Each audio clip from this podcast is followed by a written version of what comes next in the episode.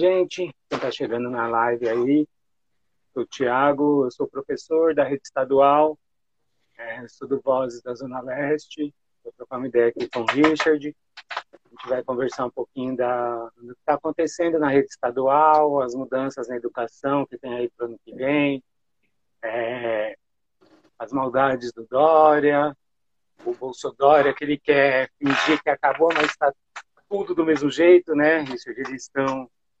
Ele quer se desvencilhar da imagem do, do Bolsonaro para poder tentar se eleger presidente aí, sair como presidente, mas não tem jeito. Não é, são tudo farinha do mesmo saco, um puxando sardinha para o outro, um aprova uma coisa, o outro vai lá na rede municipal e na, um aprova na rede federal, o municipal vem aqui e começa a fazer igual, aprova o projetos iguais. Tem aí as reformas que vão passar, reforma do ensino médio, reforma da Previdência. É, vamos falar um pouco também aqui do, da escola de tempo integral, reforma administrativa também, que o Dória está querendo passar aqui em São Paulo. Vamos ter uma coisinha legal aqui para falar, para a gente discutir aqui um pouquinho aqui. É, queria começar falando um pouco, é, eu sou professor da rede estadual, você também, né? Falar um pouquinho dessa reforma do ensino médio. Meu, essa reforma do ensino médio aí que vai vir para acabar com a educação pública, é, vai precarizar ainda mais o ensino, eles vão conseguir, estão querendo a, acabar com a educação, deixar o povo pobre sem educação, li, literalmente, é, tirar tudo que for possível deles e o pessoal não enxerga, né? Falam como eles empurram como modernização, como melhoria do ensino, melhorar a qualidade de ensino. Mas quem está na rede, né? Quem está ali na ponta, que somos nós os professores, a gente sabe que isso daí é tudo baboseira que vai piorar cada vez mais. Então, começando a falar do novo ensino médio esse novo ensino médio, é aumento da carga horária, itinerário formativo, é, fim do EJA, né? Porque do jeito que eles estão fazendo, eles vão acabar com o EJA nas escolas e fechamento de salas. Já é um projeto do PSDB, né? Fazer esse fechamento de salas já tem muito tempo que várias salas em várias escolas estão sendo fechadas, não é uma novidade. O PSDB vem fazendo isso. Aí fala um pouquinho aí do, que você acha dessa reforma e essas coisas que não são não são discutidas, né? Porque começa por aí, não nada na rede estadual de São Paulo é discutido com o professor, é imposto.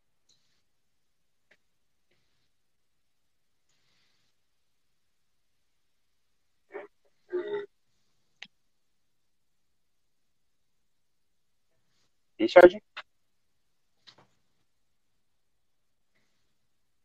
Tá ouvindo, Richard? Ô, Thiago, calma. É que tá com um delay. E assim, você falou e agora tá repetindo tudo. Aí eu pensei que você tinha continuado falando.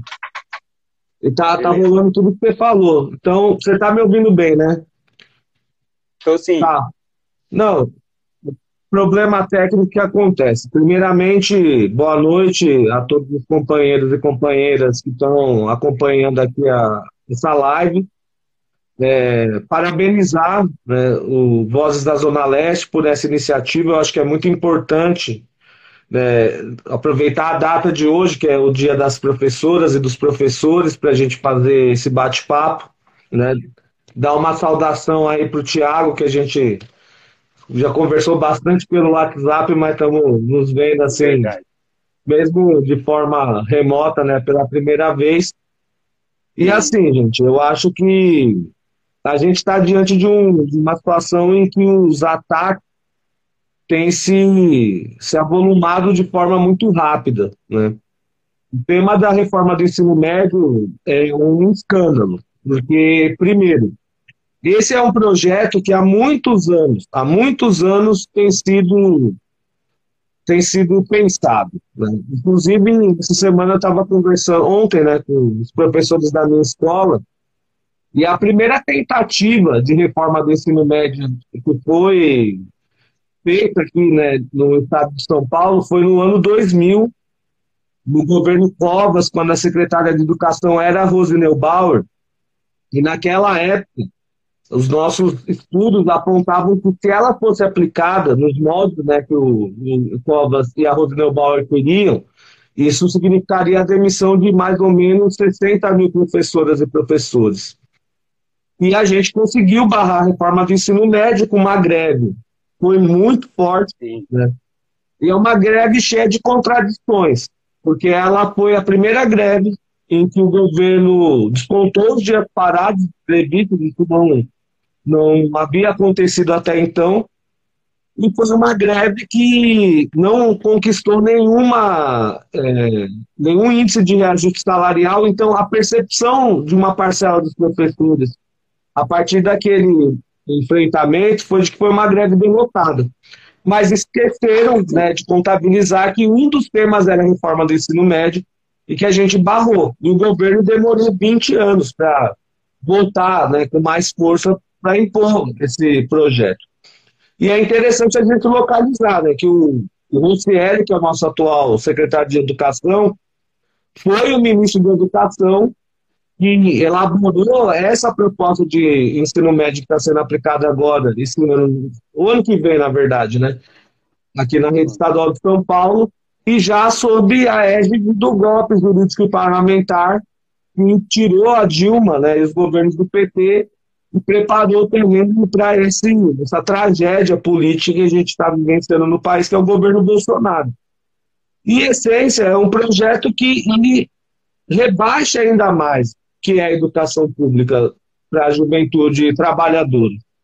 Porque ela é uma reforma baseada nesse novo mundo de trabalho que está se gestando desde o golpe para cá, né, que é um mundo do trabalho baseado na precarização, na uberização, né, na, na, na ideologia de que nós temos que formar empreendedores, que é um crime contra a juventude, porque significa responsabilizar os jovens que estão na escola pública pelo seu fracasso enquanto trabalhadores e trabalhadoras que a gente sabe que no capitalismo o empreendedorismo nada mais é que uma mera ideologia. Os empreendedores que eles chamam são trabalhadores e trabalhadoras sem direitos, né? Acho que o caso dos, dos entregadores de aplicativo que inclusive estão fazendo uma greve, né? O break dos apps é uma expressão disso, né? uma jornada de trabalho absurda, com salários rebaixados, né? que em última instância só beneficiam os donos dos aplicativos, as startups, né? que ganham muito dinheiro né? em base à exploração desses trabalhadoras e trabalhadores. E a reforma do ensino médio, apesar de aumentar, em tese, né, o tempo, a grade curricular dos jovens, ela tem um monte de mecanismos que podem significar precarização da educação. Né? Porque os estudantes podem fazer cursos em escolas privadas técnicas, isso vai contabilizar como carga horária do novo ensino médio. É, a própria reestruturação curricular tem um monte de problemas, né? E o que é né? pior de tudo, né, Tiago, que eu acho, né, do ponto de vista de quem tem um compromisso com a educação pública, é que é uma proposta que foi imposta de cima para baixo.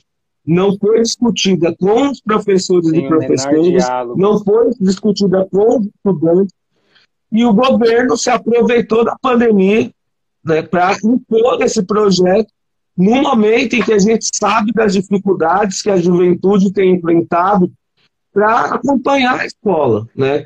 Depois a gente vai tocar nesse tema, né, do que foi o ensino remoto, né, de como o governo se plantou durante um momento gravíssimo na história recente da Terra, quase dois anos que a gente está enfrentando uma pandemia, e uma das questões muito fundamentais que sai desse processo todo é que o governo não garantiu para a juventude o direito de poder acompanhar a vida escolar. E mesmo com isso, eles fizeram a toque de caixa, a imposição dessa reforma, e o ano que vem, os jovens que estão afastados da escola por conta da pandemia vão encontrar um novo ensino médio completamente diferente do que eles conheciam e cheio de problemas, porque é isso, é uma proposta que rebaixa o conteúdo que vai ser trabalhado é, no ensino médio, não dialoga, inclusive, com as exigências do Enem, dos principais vestibulares das universidades públicas, que vão manter um, uma concepção tradicional do currículo, que vai ser mantido pelas escolas privadas. Então, na nossa opinião, essa proposta de reforma do ensino médio, ela vai agravar um quadro que já existe no país, né, que é de um apartheid educacional gigantesco que separa os alunos pretos, pobres e periféricos, são maioria nas escolas públicas, dos alunos das classes médias, das classes mais abastadas, que estão, né, têm condições de pagar o ensino privado de altíssima qualidade. Então, não é uma proposta, na nossa opinião, que dialogue com os interesses da juventude, apesar de tudo que o Rocieli fala. O Rocieli virou um grande um grande marqueteiro, né? o cara tem um né? discurso que engana qualquer desavisado, mas a realidade concreta vai significar um retrocesso. Sim, é porque do, do jeito que ele coloca, até para os professores, assim, que são um pouco mais, estão chegando agora, né, os professores novos, assim, fala, nossa, mas vai melhorar muito. Do jeito que ele coloca, parece mesmo que vai melhorar, que vai ficar uma coisa, assim, ótima. Só que a verdade, quem está no chão da escola, né, quem está ali no piso, ali, quem está ali trabalhando, sabe a verdade.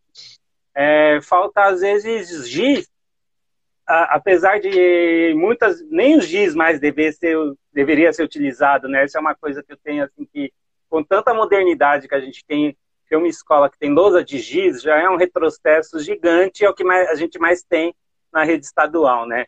Mas fora isso, a gente sabe que tem escola que falta giz, falta papel higiênico, falta funcionário de limpeza, funcionário para fazer a parte de inspetoria, zeladoria da escola.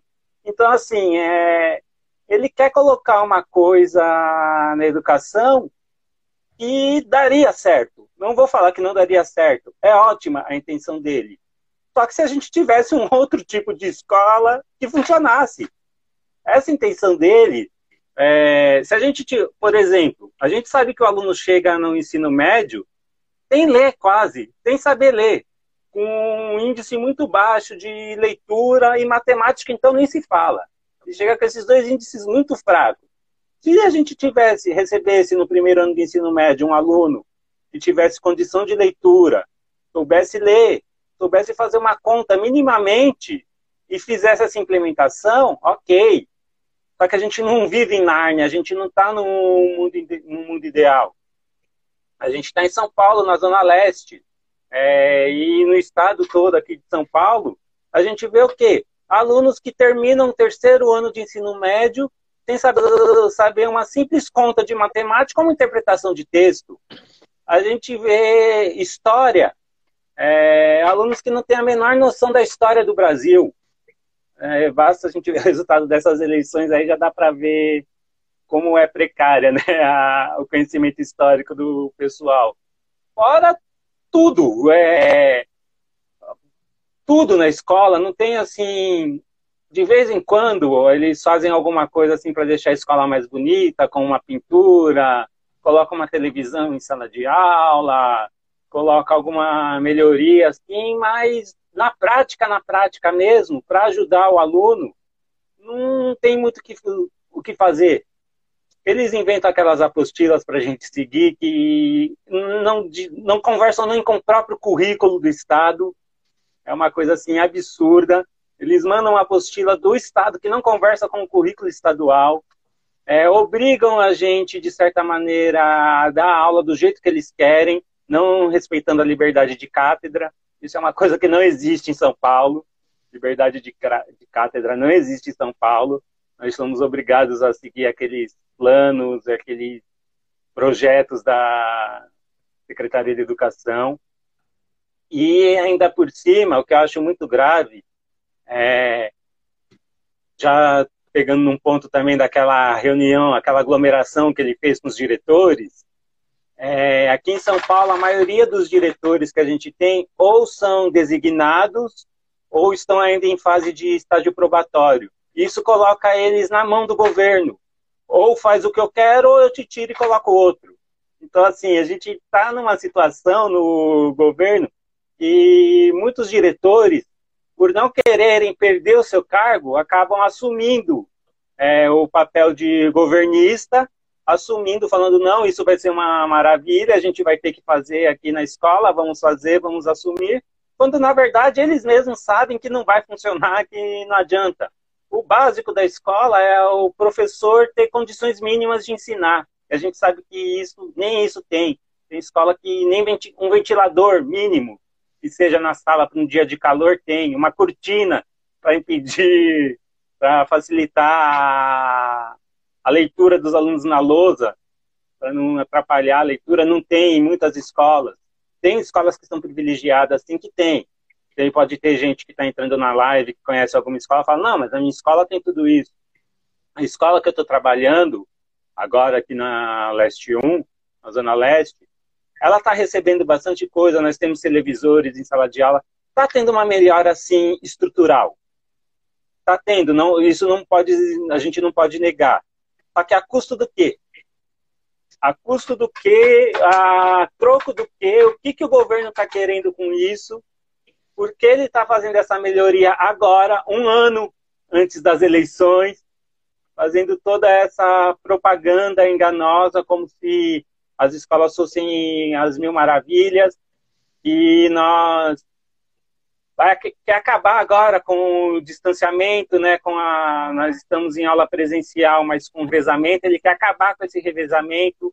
Quem tem o menor o menor senso sabe que uma escola do estado não consegue comportar e fazer um distanciamento social mínimo. Quem já entrou, quem faz isso nunca entrou numa aula de sexto ano para conseguir conversar, é, para conseguir falar para as crianças ficarem sentadas de máscara.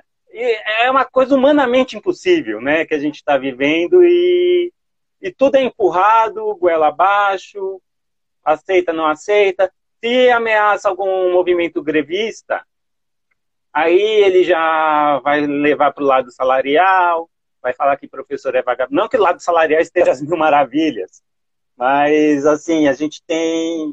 Essas questões são tão importantes, não vou falar que são mais importantes, mas são tão importantes quanto é a questão salarial, né? Porque a gente está falando agora de vidas. A gente não está falando só mais de salário, a gente está falando de viver e morrer. O que ele está fazendo é um genocídio. Um genocídio. Mandar os professores os alunos para a escola sem a menor condição básica. O aluno, o aluno e outra é tem alguns argumentos, tem algumas pessoas que argumentam, ah, mas já está todo mundo normal, eu já estou trabalhando, meu, é, meu filho sai normal, ele vai para o baile funk, ele vai não sei aonde, não usa máscara. Tá bom, tudo isso a gente sabe, a gente reconhece. Mas na escola, é, tem que ser diferente. O primeiro, é, o aluno tem que entender ele está indo na escola para estudar, ele vai socializar, sim, é óbvio, não tem. A primeira socialização do ser humano é na escola. O primeiro contato social que a gente tem é na escola, né, fora do vínculo familiar. Então não tem como falar que, não, que o aluno não vai socializar.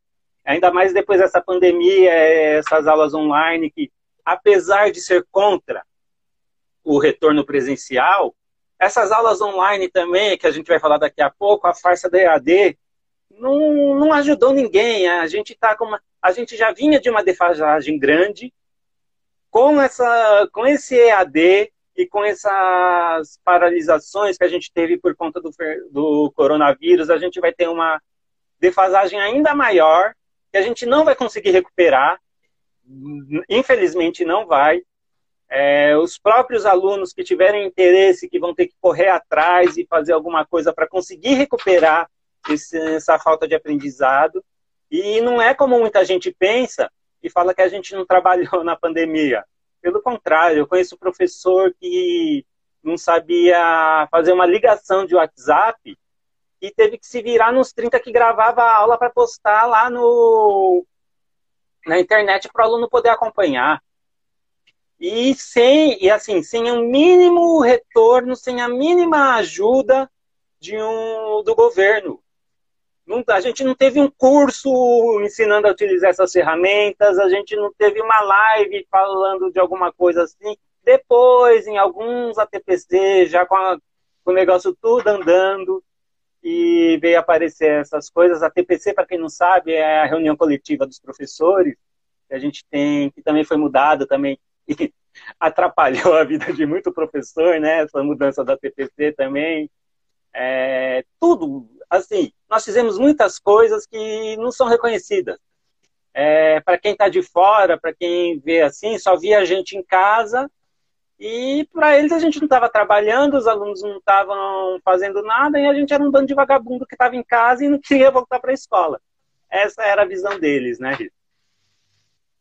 Ah, é isso, né, Tiago? Assim, é, primeiro que a gente que é professor, né, e que tem uma atuação um movimento de luta em defesa da educação pública, há muito tempo tem várias críticas que a gente levanta e que acho que elas se evidenciaram de forma muito categórica durante a pandemia, né? Eu acho que a pandemia, em todos os terrenos da vida social, ela desnudou né, as profundas desigualdades que marcam a realidade social no Brasil, né? E, e é interessante, né? Porque o Dório Rossielli, eles têm discurso que parece que eles não têm nada a ver com a situação da educação. Né? Por que eu digo isso? Porque, assim, óbvio que a gente sabe que a educação, aqui em São Paulo em particular, tem muitos problemas acumulados ao longo das últimas décadas. E isso é responsabilidade do governo do PSDB, dos antecessores do, do, do Dória. Né? O PSDB está governando PSDB, São né? Paulo né? desde 1994. Mas se a gente for pegar né, a origem do PSDB, que é um racha do MDB, poderia remontar até para mais tempo. Né? E aí eles surgem né, como assim, ah, nós vamos revolucionar a educação, vamos melhorar os índices. Bom, mas eles estão governando há 30 anos. Eles, nós, eles vão começar fazendo uma autocrítica, dizendo, nós não Sim. somos competentes para administrar a educação. Né? Só que eles criaram uma narrativa, que é culpabilizar os professores. É, essa tem sido a tônica dos últimos anos. Né? Então, nós fomos culpabilizados pelos problemas educacionais, porque, de acordo com eles, a gente faltava demais, e a partir desse discurso, eles criaram, atacaram uma série de direitos nossos. E agora, durante a pandemia, mais uma vez foi evidenciado que esses, esse projeto que está à de São Paulo há 30 anos é incapaz de garantir para a juventude paulista o direito a uma educação pública gratuita de qualidade. E a pandemia deixou isso de forma muito evidente. Vejamos, ó, as escolas paralisaram as atividades presenciais no dia 16 de março de 2020. É, o governo, como o Tiago bem, você bem apresentou, Thiago, colocou as coisas tudo a toque de taxa. Então, os professores estavam trabalhando um dia né, de forma presencial, da forma tradicional, e no outro dia foram empurrados para um mundo completamente desconhecido, sem nenhuma preparação, né, sem recursos é, materiais. Né? Os professores e as professoras, principalmente, porque a nossa categoria é majoritariamente feminina, é tiveram que ficar conciliando o trabalho doméstico, cuidado com os filhos, cuidado com os idosos, com uma série de exigências absurdas, burocráticas que eles né, levantaram do, durante a pandemia, e sem recursos, porque só esse ano o governo disponibilizou, por exemplo, o chip. Sim. Só esse ano o governo disponibilizou uma linha de crédito para reembolsar a compra de notebooks. Isso eu estou falando da nossa perspectiva, né, enquanto professoras e professores. E da perspectiva dos estudantes, isso foi mais criminoso.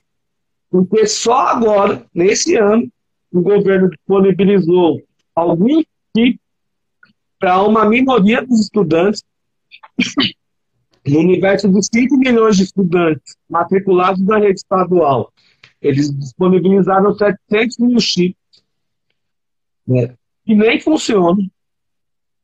E os alunos foram, na prática, abandonados pelo secretário da FL, pelo governador dela. Inclusive, a gente chegou a levantar, né, nos primeiros momentos da pandemia, a necessidade que o governo olhasse para um tema que é muito caro, que é a questão da segurança alimentar do aluno. E a gente sabe que, pelas desigualdades sociais do país, tem muitos jovens que só conseguem se alimentar na escola. Tem muitos que só vão na escola para isso, né? Desculpa, Thiago. Tem muitos alunos que só vão para a escola para poder ser a única alimentação que tem no dia decente é a alimentação da escola. Né? Exatamente. Né? E ainda tem o ainda tem o caso ainda de algumas vezes oferecer a tal da merenda seca, né? Que também é um crime, né, com esses alunos. Para quem não sabe, merenda seca é quando oferece bolacha, um leite, alguma coisa assim, ao invés de oferecer a comida por algum motivo ou atraso no fornecimento ou algum outro motivo, porque a, o cardápio ele é seguido à risca, né? É chegado um cardápio nas escolas e tem que seguir a orientação daquele cardápio. Qualquer mudança que é feita no cardápio tem que ser avisado na diretoria, tem que ter. Então não é assim simplesmente. Tem coisas que o pessoal pensa que é assim, ah, mas por que, que a escola não dá? Por que, que não faz? Às vezes não é nem a questão do diretor querer, do diretor não querer. Às vezes é tá seguindo orientações, a burocracia, né, que atrapalha muito a educação.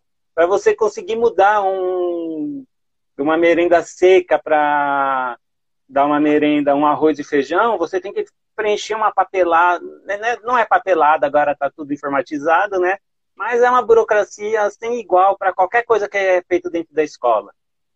Então, a autonomia também do, dentro da educação, a gente não tem quase nada para fazer algumas coisas. É seguir a risco que é mandado, gostou, segue, não gostou, assinou lá no momento que você ou foi contratado ou assumiu o seu cargo efetivo, você assinou lá o papel e já sabia de tudo que você tinha que ser feito, né? Isso que a gente ouve de muitos diretores, de muitas pessoas. No momento que você assumiu o seu cargo, você sabia das suas obrigações, então agora não adianta reclamar. É. Não, é isso. E aí, voltando ao tema, qual que foi a grande política do governo? Da, disponibilizar uma bolsa de 55 reais. Gente, a gente está numa situação que 55 reais você não consegue comprar nada. Nada. E foi isso que eles disponibilizaram. E o que é pior, né, para tentar encurtar um pouco o raciocínio. O governo poderia ter preparado as escolas ao longo desses mais de um ano e sete meses para um retorno efetivamente seguro. Isso passaria por quê? Por repensar o projeto arquitetônico das escolas, né, para garantir ventilação adequada, é, organização dos espaços, é, contratação de funcionários para garantir limpeza, para garantir a zeladoria da escola, a, a, organização da escola.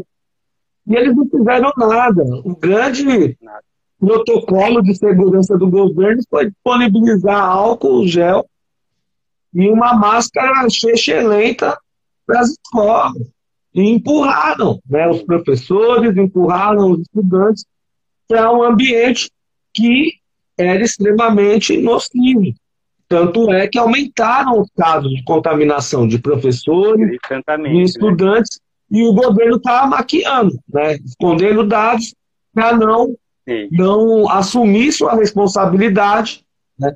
Porque, na verdade, a grande preocupação deles, e acho que é importante a gente ter isso claro, não é o que o Rosselli fala, né? que ele está preocupado com o bem-estar dos estudantes, com os direitos à aprendizagem, nada. A preocupação dele era reabrir as escolas o mais rápido possível para beneficiar as escolas privadas, que criaram até um movimento, um movimento Escolas Abertas, para pressionar o poder público e para tentar fortalecer essa narrativa de que nós, que questionávamos as condições né, para a reabertura das escolas, éramos um bando de vagabundos que não tínhamos preocupação com os interesses de aprendizagem dos nossos estudantes.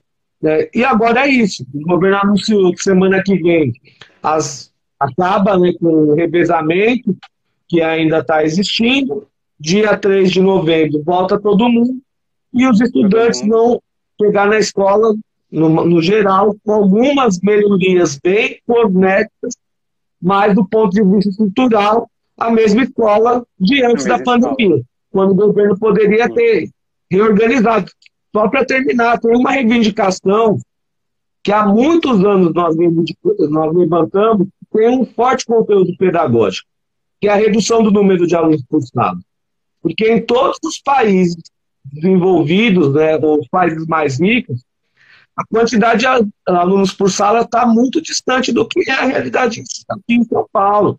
Né, com salas com 35, 40, às vezes até mais 50 alunos em alguns casos. E o que fazem aqui é justamente o contrário, né, Richard? Eles aumentam o número de aluno por sala para fechar algumas salas e diminuir Exato. a despesa. Então, quanto mais aluno numa sala, melhor.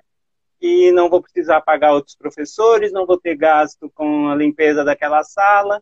Então, é, é o, esse, isso é o estado mínimo que tanto se fala, né?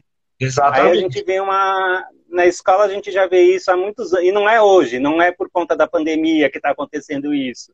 Isso a gente já vê há pelo menos aí, falando baixo, uns 10 anos que vem acontecendo essas coisas, a tentativa de fechamento do noturno de muitas escolas, que vai prejudicar em muito os alunos trabalhadores, é, o aumento de alunos por número de sala de aula, como você falou, e outras coisas, é, a diminuição, às vezes, até de professores, né? Porque tem muito professor que fala, ah, professor falta muito, professor isso, professor aquilo.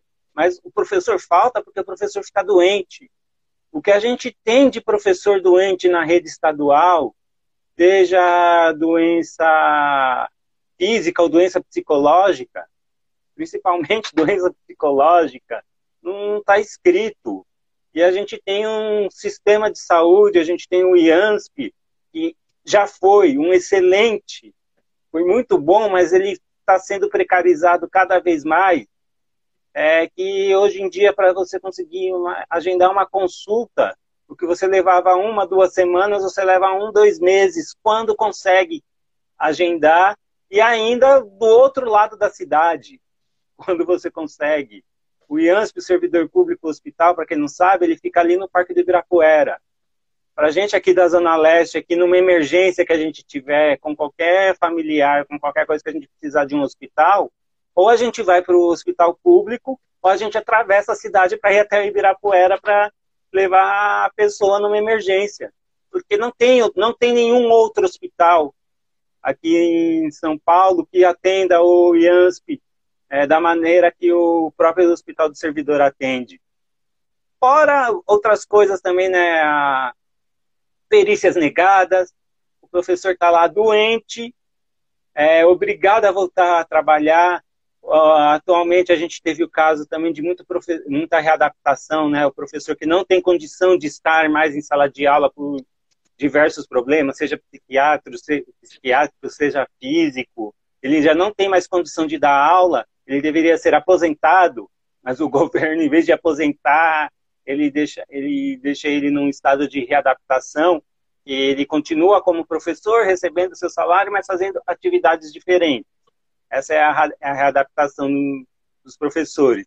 E ele começou a acessar um monte de readaptação assim, do nada, para colocar professor na sala de aula para falar que não está faltando professor. É, tá são diversos absurdos, né, Richard? E... Não, é isso, né? Primeiro, assim, né? O, os neoliberais, né? Eles acharam uma boa fórmula para justificar as privatizações. Então, eles vão sucateando, sucateando, sucateando, vão criando uma percepção na população né, de que os serviços públicos são de péssima qualidade e a partir daí eles criam uma boa justificativa para a privatização. A educação é um exemplo disso, né? Eles não tiveram, e eu acho que vão ter dificuldades para privatizar abertamente as escolas, né? Como a gente chegou a cogitar no passado, né? De cobrar, inclusive, da população para matricular um jovem na escola. mas eles criaram muitos mecanismos de privatização, né? que é principalmente a, a, privatização da gestão pedagógica.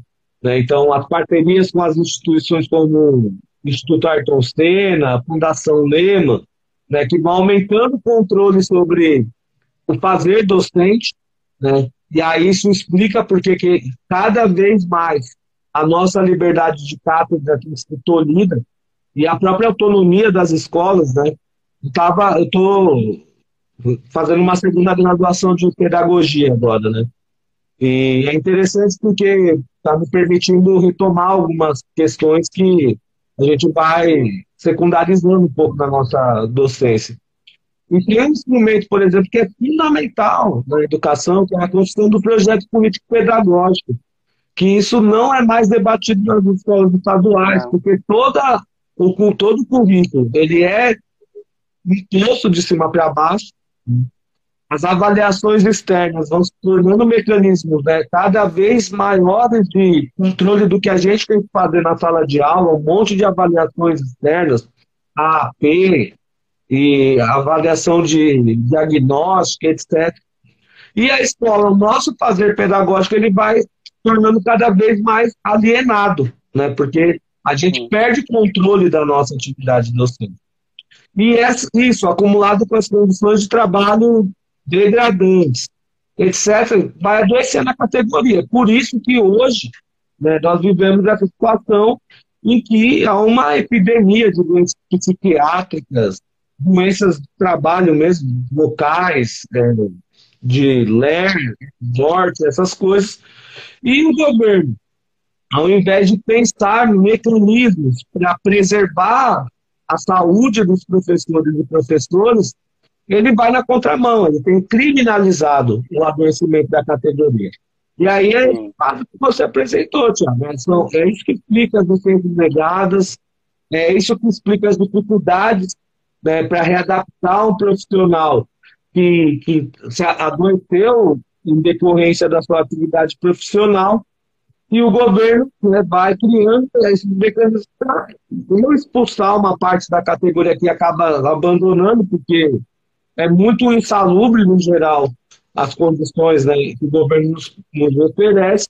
E aí, combinado com arroz salarial, etc., é isso que vai explicando que cada vez menos pessoas têm a perspectiva de virar professoras e professores, né?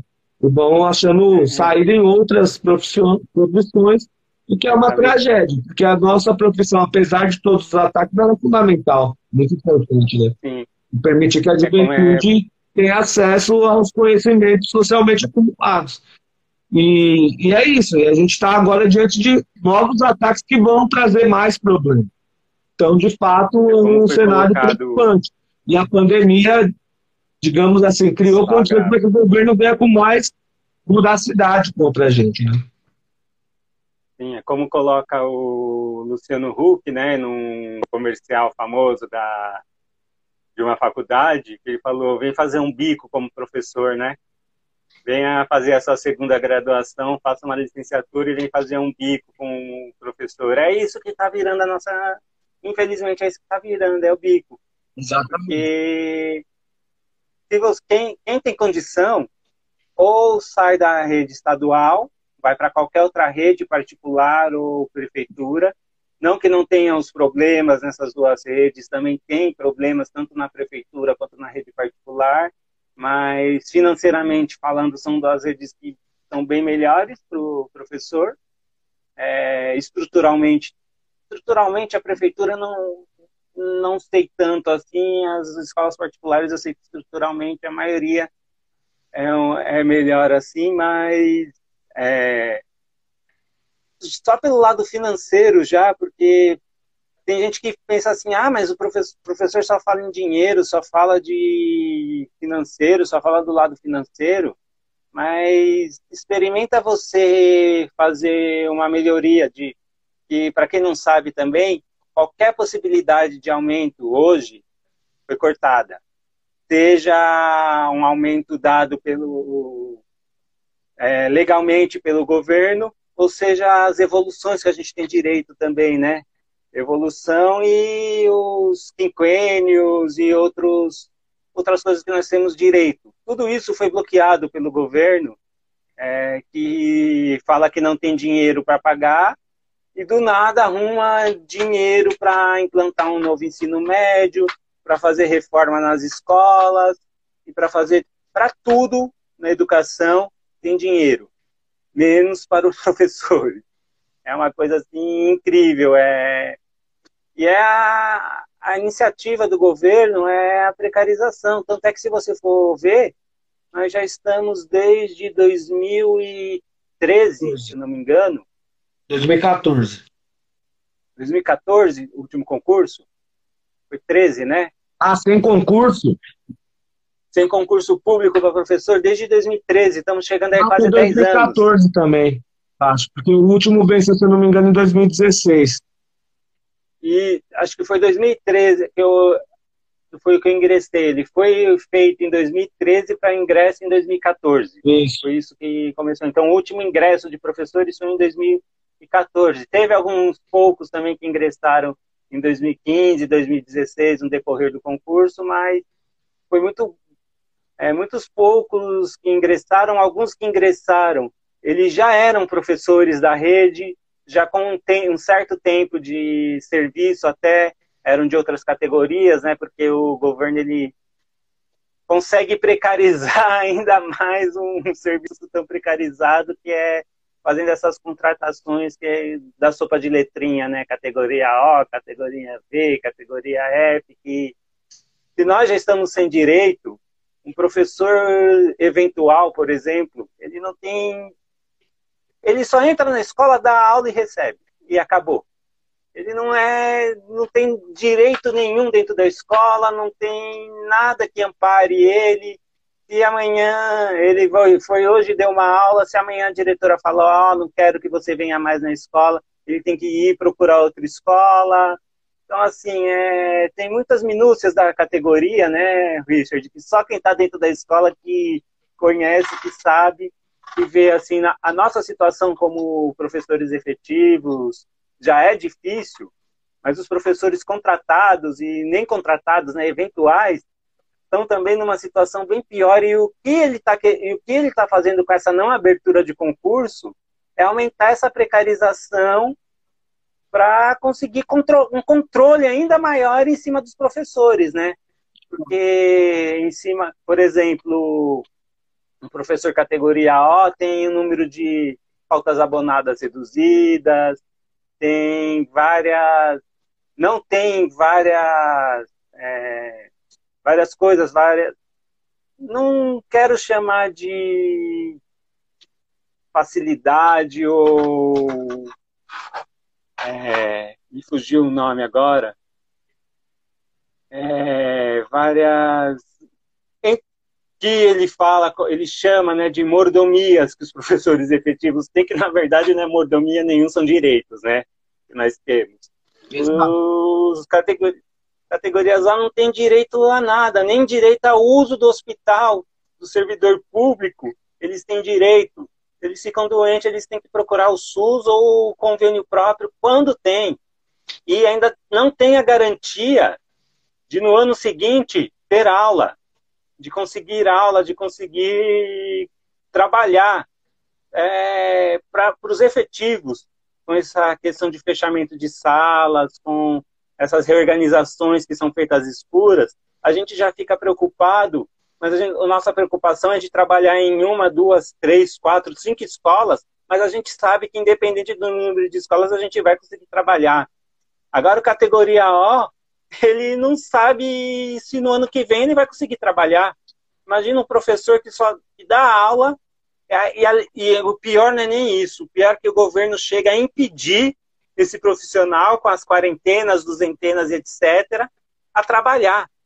Ele impede a pessoa de exercer a sua profissão, para não criar um vínculo, para não gerar um processo para ele, é, em vez de abrir, se, sabendo que tem esse monte, que são muitos, professores categoria O que a gente tem no Estado, ou seja, a gente está com uma defasagem muito grande de professor efetivo na rede, ele sabe disso pelo número de contratados que ele tem, e ao invés de abrir concurso, ele pega situações para precarizar ainda mais a vida do professor, né? Exato. Hoje, categoria 1 representam algo em torno de 60 mil professoras e professoras da rede estadual. Né?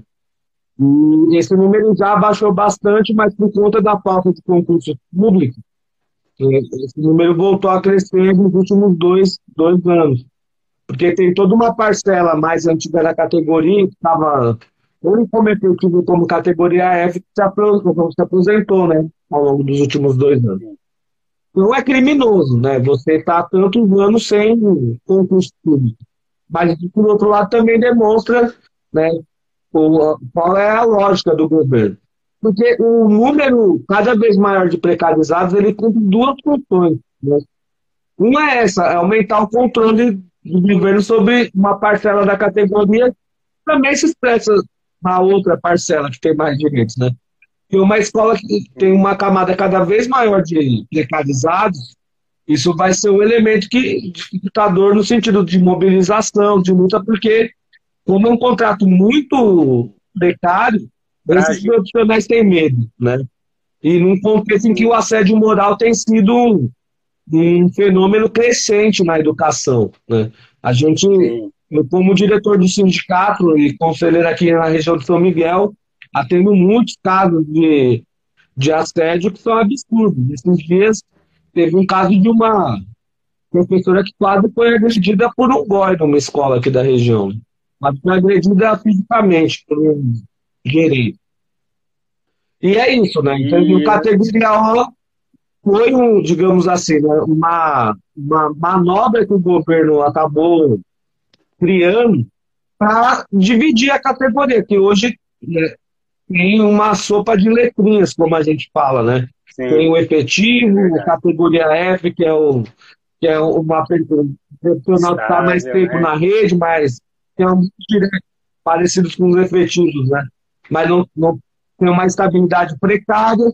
E o categoria O, os eventuais que, digamos, são o setor mais explorado e oprimido da educação hoje. E foi uma forma que o governo criou para tentar dividir os professores, porque virou uma guerra. Os efetivos, no geral, e esse é um problema que eu acho que a gente tem que romper, acham que eles são melhores ou superiores aos demais porque eles passaram no concurso. Aí tem os déficits, a galera mais antiga que está se aposentando, né? No geral, a gente está muito tempo na, na educação, e é isso, já está numa vibe de se aposentar, a contagem de tempo até o final da carreira. Então, tem uma visão, digamos, né, mais conservadora em relação assim, né, a, deixa eu terminar logo aqui minha vida profissional para usar minha velhice. Que, e o categorial, que é mais jovem, né? né, que tem menos direito, às vezes vê os efetivos de categoria F a, a, camada acomodada. E isso faz com que a gente tenha, uma situação de muita divisão entre nós. E que instância acaba ajudando o governo. E pode que as gestões também se apoiam nisso para suprimir para caramba os categoria O, né? Então, quando tem greve, mobilização, já vem as ameaças, se você aderir ao movimento, você vai correr o risco de perder seu contrato. Enfim, então o governo foi bastante maquiavélico, né? No, no, no, no sentido literal do termo, né? Daquela lógica do dividir para reinar. Né? E a gente tem que romper essa divisão. Acho que isso é um, uma coisa fundamental. Né? Durante muito tempo a gente levantou uma consigna né, de que somos todos professores. A gente tem que resgatar essa compreensão. E quando a gente entra em sala de aula, não há, o aluno não, não diferencia se você é efetivo, é F é O. Você é um professor. Né? Então, essa divisão, ela não existe na realidade, ela só existe nas nossas cabeças. E enquanto ela existir nas nossas cabeças, ela vai ser um elemento desagregador para que a gente coletivamente defenda os nossos interesses coletivos.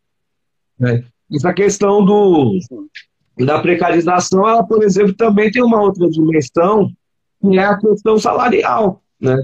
Hoje, o, o governo anunciou que vai pagar um, um abono no final do ano agora para a categoria. Aí, né, ele faz toda aquela pompa, aquela festa, etc., como Olha se eles fossem muito. 7 mil reais, né? É, como se eles estivessem muito preocupados com a nossa valorização salarial, só que é o seguinte, gente, quem vai ganhar 10 mil reais, que o professor tem uma jornada de 40 anos, pelos cálculos do governo, pode chegar até 10 mil reais. Mas quantos anos a gente está sem reajuste salarial? Né? Quantos anos ainda nós podemos ficar sem reajuste salarial? Porque essa é a política do PSDB. Então, 10 mil reais não resolve, 3 mil reais não resolve, 6 mil reais não resolve. O que a gente precisa é ter valorização salarial com reajustes que recuperem o poder de compra dos nossos salários. Está muito defasado há anos. E uma carreira que incentive as pessoas a entrarem no magistério privado. Porque, para terminar, a situação é tão precária que nesses últimos concursos, o número de pessoas que passaram do concurso, assumiram e exoneraram foi gigantesco. Foi gigantesco. Se eu não me engano, chegou até 30% do, dos ingressantes e abandonaram o Estado, porque isso não é, é, é insalubre, é tanto desrespeito, tanto desrespeito que as pessoas preferem fazer outras coisas. Teve uma época, Thiago, que teve um fenômeno, gente que trabalhava no telemarketing, que está entre nós, um dos setores mais precários da classe trabalhadora, pelo menos era até os números dados, né? E preferiu voltar ser trabalhador do telemarketing a continuar no Estado, porque não compensava nem do ponto de vista salarial e nem do ponto de vista do, da, do respeito, né, enquanto profissional. Tá? A gente tem só uma é. dimensão é. da gravidade que a gente encontra. Nisso, Richard, é, eu estava vendo outro ponto aqui também, que falar um pouquinho da reforma administrativa, né? Essa reforma administrativa, ela vem com uma falácia de uma modernização dos serviços, né? Nessa falácia, eles falam dos, é, das vantagens, dos benefícios do servidor público. E o servidor público tem muito benefício, como, por exemplo, a estabilidade. Mas o que eles não sabem é o porquê o que eles não falam é por que o servidor público tem estabilidade? Qual é o grande motivo para a gente ter estabilidade? Né? Qual, na verdade é o que? A gente não, o servidor público de carreira tendo a estabilidade, ele não vai se vender para nenhum, independente do partido, da, do que entrar ali no poder, ele continua sendo servidor público, não vai depender de conchavos, de apadrinhamento para exercer seu papel, né? E é isso que eles querem fazer, eles querem acabar com isso justamente para começar esses apadrinhamentos e mandar ainda mais. É, a gente está falando agora falando não só dos professores, mas de todo o serviço público estadual e federal, né? No caso, que essa reforma administrativa é federal, vai atingir todos os níveis. É, então eles querem acabar com a autonomia do servidor do serviço público. O serviço público, apesar de seguir as normas do estado, da federação ou do município, ele é autônomo. A gente tem essa garantia de a gente fazer, de não depender de ninguém. Ninguém, de certa forma, ninguém manda na gente, né? A gente não, não tem rabo preso com ninguém, falando um português claro.